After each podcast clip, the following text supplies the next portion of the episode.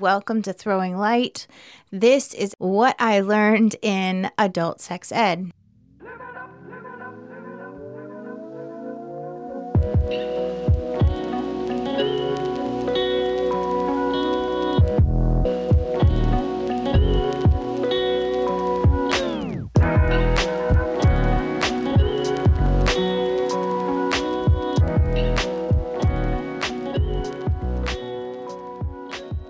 Before we get into it, I'm doing another storytelling show. So this comes out on the Thursday before the Saturday of the show. So it's this Saturday, June 24th at the Auld Shebeen. I don't know if I'm saying that right. It's A U L D, one word, S H E B E E N. It'll be in the show notes. Yeah, so it's in Fairfax, Virginia, and it's $15 at the door. You could buy tickets in advance, it's $12. I'm going to be sharing the home birth story of Brooklyn Corey, and I'm really excited. I actually wrote this piece shortly after he was born. So everything is fresh. Like the memory is, you know, the things that you forget over five years, that's all documented. And it's kind of an outrageous dare I say, funny, kind of horrifying.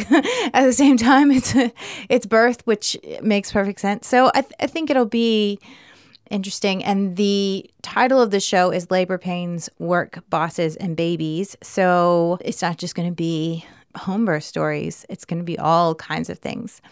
And I think it'll be a little bit lighter. Okay, so the heart of this episode, we are sexual beings and that's okay. And the reason I say that is because like I didn't know that for so long. The class that I took that I'm referencing today is a psychology class. It's a community college class. It was called Human Sexuality and it was taught by Professor Melissa McKinney and she's brilliant yeah, if you live in the area and you want to take the class, I highly recommend it message me and I can get you the info on how to do that.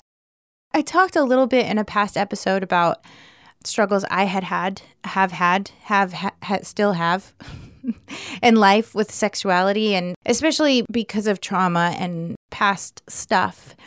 And so this was not a class I needed for anything. I wanted to take as many psychology classes as I could because I'm getting ready to go to grad school. And at the time, I didn't know if I was going to get my master's in psychology counseling or in social work. So if I had gone the psychology counseling route, then I would have needed some more psychology prerequisites. I took this class partly just for my own, like, it's easier for me to deal with hard topics in an academic to take an academic approach. And so I wrote the teacher a, a, note right after the first class had begun. In the first class, we wrote, she was like, okay, write down all the words you can think of for penis, and write down all the words you can think of for vagina, and then write down all the words you can think of for basketball. And the idea was there's a lot of slang terms for the first two ter- the first two words and maybe not for like anything else. Like we have a lot of we have a lot of ways of saying it because we were obsessed, obsessed and terrified. And so she asked the class you know how do you guys feel about slang? And told us to email her because everybody said they were fine but some people might not be fine but not be comfortable saying it. So I wrote her this note. You asked us to email you if we were uncomfortable with using slang. I'm I'm not. Slang is fine, but to be completely honest, I am totally terrified of anything having to do with sex or sexuality. I'm a survivor of sexual abuse and assault. And so, all that to say, I know that you're not my therapist. I do have one, and I'm taking psychology classes at MC right now and applying to go to grad school, blah, blah, blah. I chose to take your class because I want to learn and try to get away from all the negative associations that I have with the subject matter. I prefer to approach most dicey topics from an academic point of view because I'm a big nerd. I'm sure that I probably freaked her out a little bit. I don't know, maybe not. She kind of seemed like the type of person who wasn't freaked out by very many things. But I took this class along with a self defense class and by happenstance, along with a movement for the performer class. I fell into this okay, human sexuality and self defense and movement. And I guess I'm moving my body this semester. And it was really great for me. I kind of live in my head. I honestly think that's not as true as it was at the beginning of the semester, but I did that so that I could connect the two, you know, mind body connection. It's a wonderful thing. I learned so much in this class, and I'm not going to walk you through all that we talked about. I'm just going to kind of point out the things that stood out to me and that really made me think specifically the things that changed my perspective because I think that I was shocked by how much I didn't know. And I was shocked by how, I guess, approachable sex felt from, I guess, from that perspective. So, one of the first things she did was define sex. So she defined it as anything that increases arousal and increases the probability of orgasm. so, what is funny about that is I think that's a pretty good definition. So, I came of age, came, I guess I came of age in a pretty Christian environment and had had decided at that point I was not going to have sex until I got married. There's a whole big long story there. I had already obviously had sex before I got married because I, had a kid before I got married, but there came a point where I decided, okay, I'm not doing this anymore.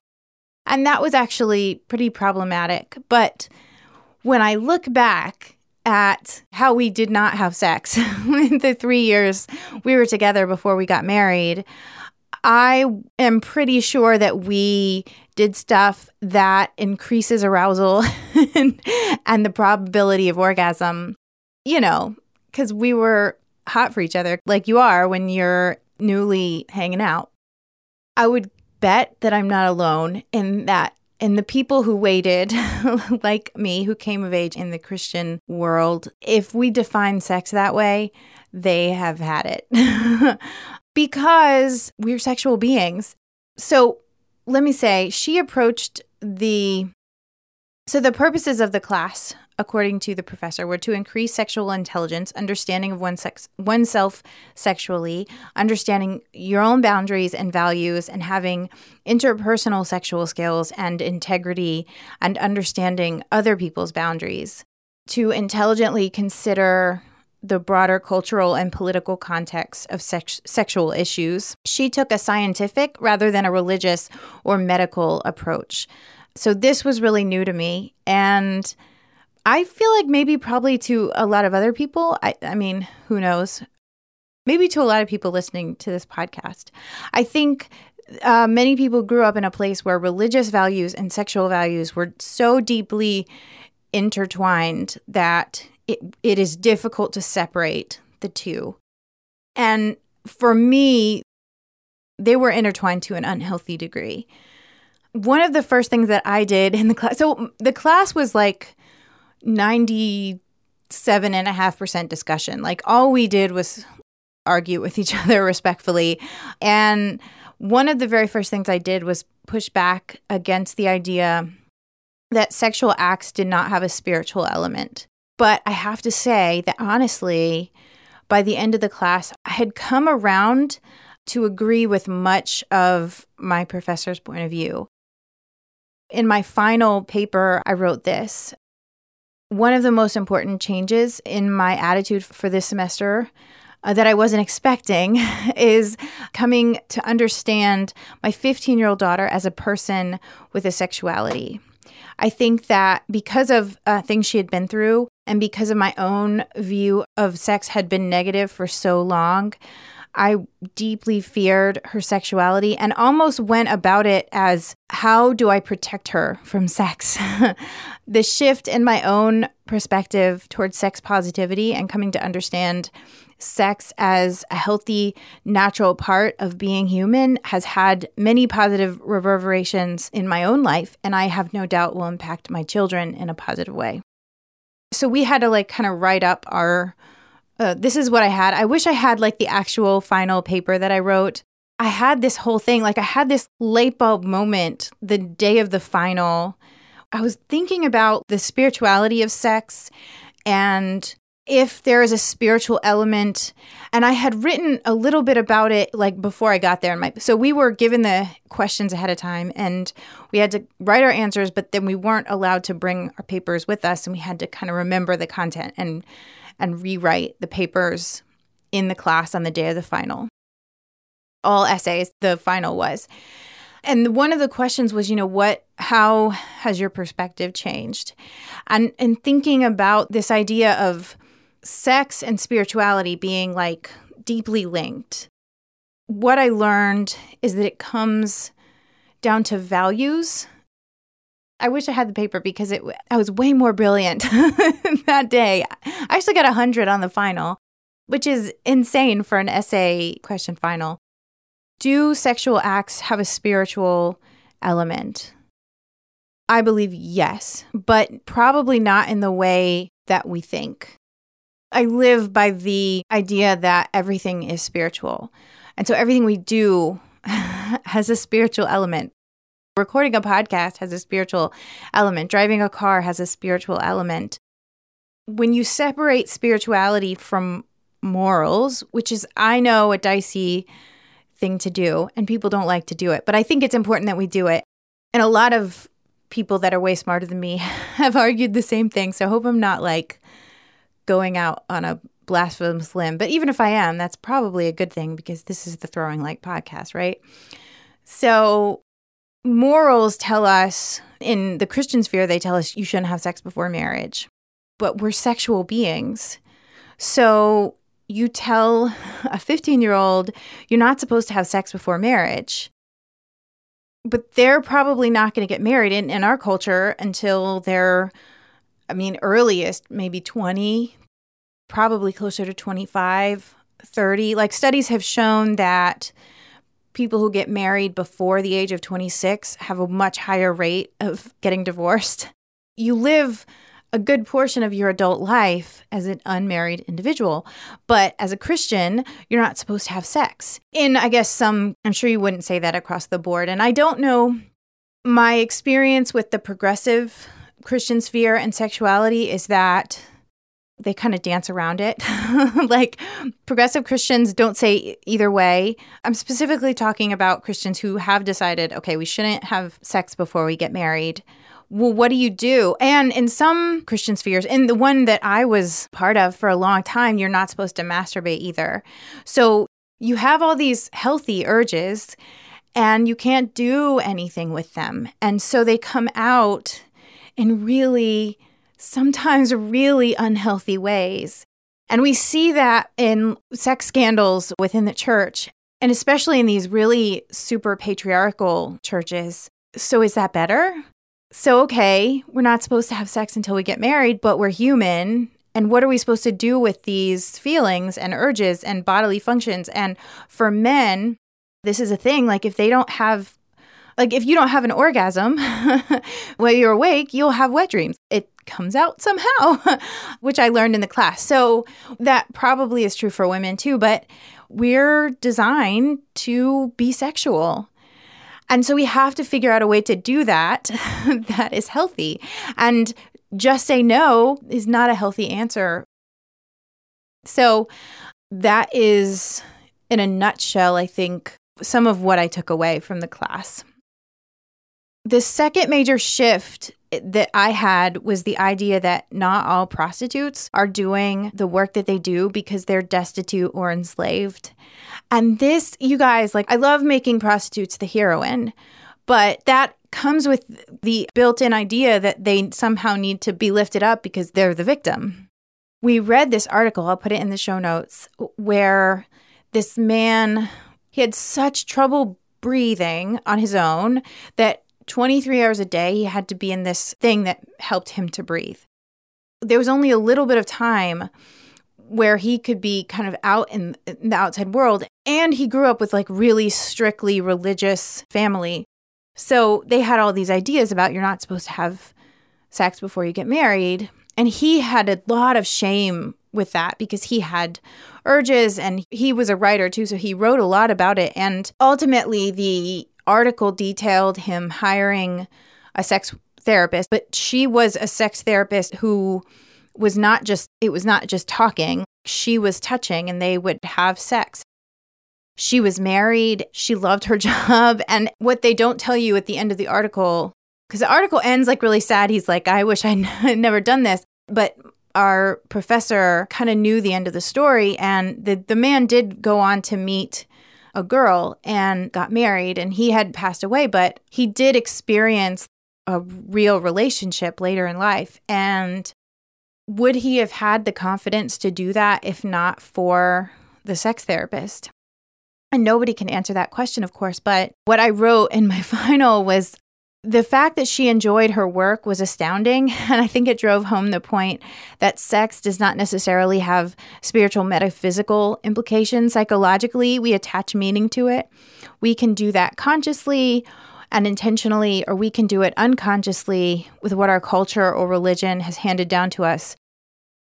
That feels like a shift in perspective. So I guess I did kind of unpack that earlier. But yeah, so we, to some degree, one of the things that I'm really passionate about is being intentional about your life and what you believe.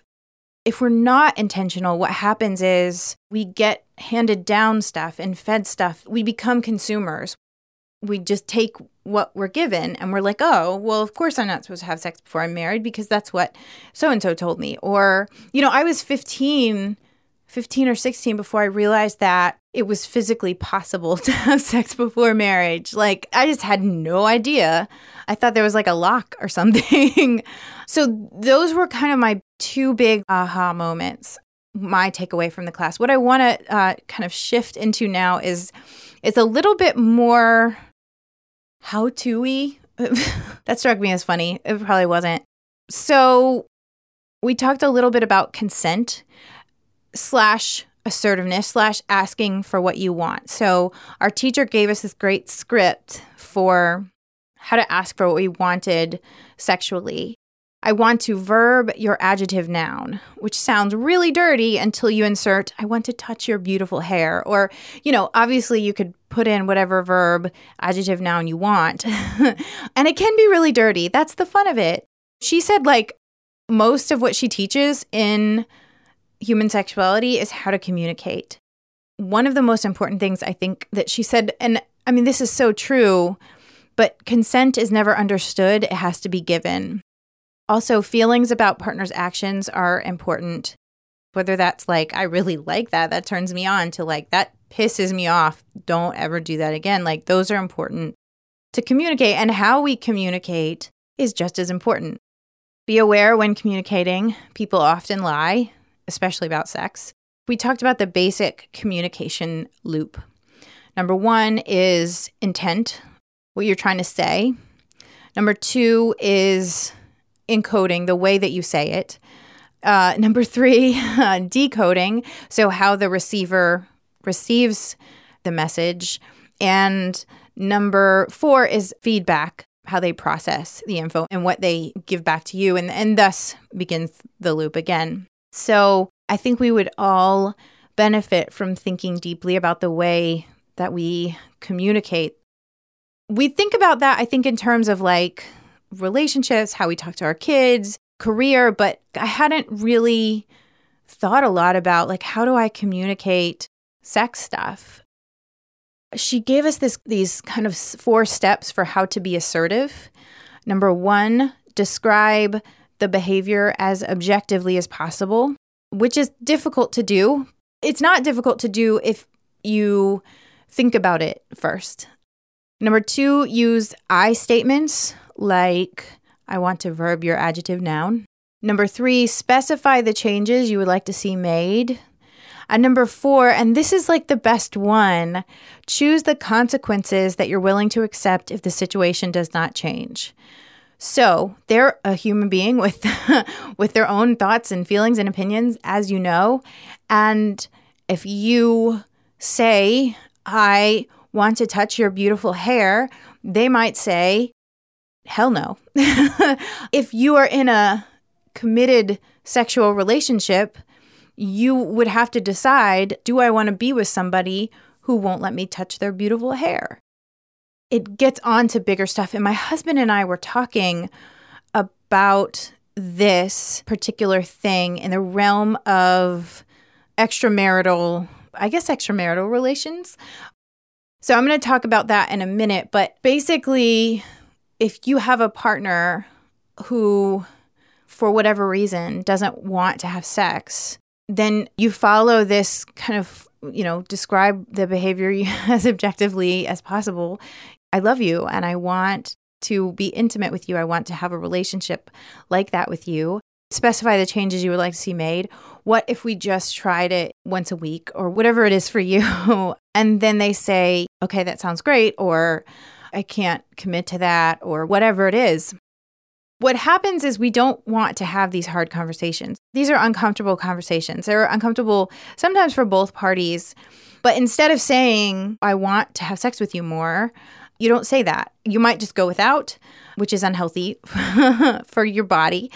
You might go out and get some on the side, and that's unhealthy for your relationship. We think of these as moral issues, and to some degree they are, but they stem from a fear because we don't want to communicate the hard things. She had this whole section on listening, um, things that interfere with with listening, with good listening. Mind reading was the first one, which I am brilliant at. You know what they're thinking, right? Rehearsing what you'll say next, filtering or selective listening, drifting, not paying attention, identifying or relating everything back to your own experiences, comparing, derailing or changing the topic, sparring or nitpicking every little point, placating, appeasing. And then she had five really good tips for good listening use encouraging body language, respond in ways that show that you're listening, waiting for the answer to any question you ask. I think that's an important thing that is often overlooked. Pay attention to what is not being expressed. Focus on understanding rather than being understood. My biggest deep down thing is like, I'm not being understood. I'm misunderstood.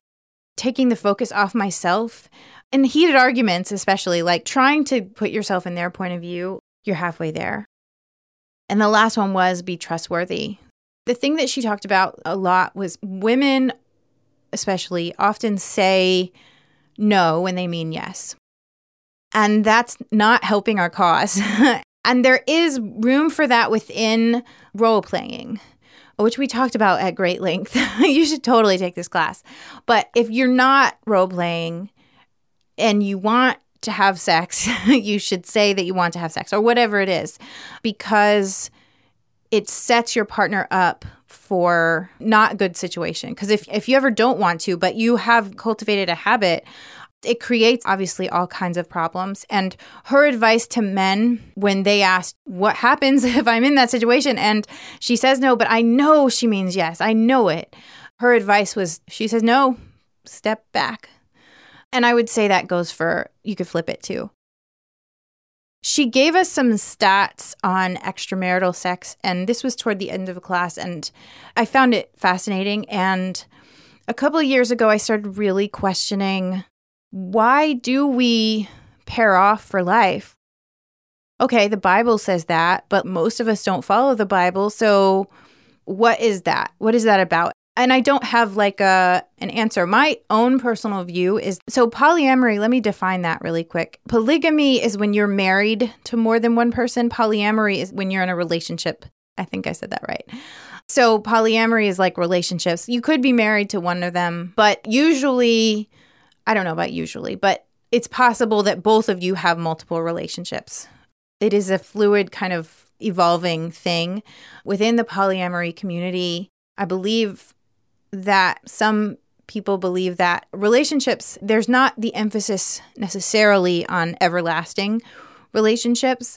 I think there's a belief that people teach have something to teach you and it doesn't have to end badly and the end of a relationship is not necessarily a bad thing. There's a huge polyamorous community in DC. I've never been in it, but I, have heard about it and I have some friends who are in, involved I've coached people who were polyamorous. My views have shifted radically, and I mean, you know, I'm always questioning. So that kind of led me down this not so strange rabbit hole. So these are extramarital sex statistics. and I don't have the exact numbers because I didn't write them down and, and I don't think that was part of it. But there are four types of extramarital sex. Number one, accidental. All that means is it's not consistent with a person's character, often involves alcohol. These relationships, when that happens, when the accidental type of extramarital sex occurs, that's fairly recoverable. Number two, romantic infidelity. So, feelings for another person, whether or not you have sex, these are actually more likely to end a marriage. Number three, an open marriage where one or both parties have relationships, whether sexual or not, outside of the marriage. So, this is the most fascinating to me. Open marriages or polyamorous marriages, statistically, if you have an agreement that you guys are going to see other people besides yourself, then you're just as likely to be in a happy marriage. The reason I think these relationships work is the communication skills that I talked about a little while ago. They're like masters in communicating. Like you have to be an effective communicator if you're going to have multiple relationships. If you're going to navigate feelings like lust and love and jealousy, it's all about negotiating. It's all about how do we work this out. Anytime you go outside of the social script, the normal way of doing things, you have to make up your own rules and you have to do it together. And then the last group of extramarital sex is the philanderers. These are serial cheaters. It's usually not about sex. It's about power and self esteem. And surprising no one, the relationship usually doesn't last. One of the most important takeaways for me in this class was what to do when you're in a marriage or relationship and you guys have different drives or needs or wants. And I spoke a little bit in a past episode. I have a very low sex drive, my husband does not. And I just carried so much shame for so many years. I mean, we've been married now for nine years, and I have felt like I wasn't a good wife because I couldn't I couldn't meet his needs in relationships like this. And my professor went on a little bit of a rant. She was talking about Christians. She grew up in a very conservative Christian culture. And so she was ranting a little bit, but she said, They say before you get married that sex is so important and you need to do it and you have to please your husband, you have to please your wife. And then after you get married, if one person doesn't want to, and I'm paraphrasing by the way, uh, the other is told that sex is not important and you should put your spouse first. And her big thing was either it's important or it isn't. And you have to pick one. You can't you can't have both. in that class, I was really upset and triggered and like it's not that I don't want to, it's that trauma blah blah blah blah blah. And she basically said, you know, you're not saying, well, just get over it. But it is all about negotiating. Okay, so if I'm not able to do this, that doesn't mean that it can't be done, for lack of a better term. And there are ways of negotiating that within a marriage or a relationship so that both people feel happy and comfortable and safe and loved and able to express themselves sexually. And all of the shame, like, not all of it dissipated because I'm shame is a thing, but a lot of it did. And I just felt like this weight lifted off of me and like we can figure this out. Like it's not we're working on it and it's going to suck until we fix it. There's another way. Communication and negotiating and talking about what you want and what you need. That's so beautiful. Like that's relationship, that's marriage, that's love how to reignite passion was one of the last things we talked about. And she gave us three things, and they're pretty helpful variety, shared experiences, and oddly enough, time spent apart. So there's this like nice balance of you do things together and you do things apart. So that's that's about all I have. I hope this was good for you. okay. Here it is your break for verses.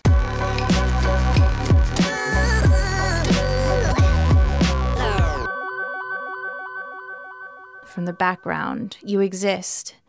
When I love you, I see you. I do not see the light, but the light allows me to see. Love doesn't want praise, it wants you to love people.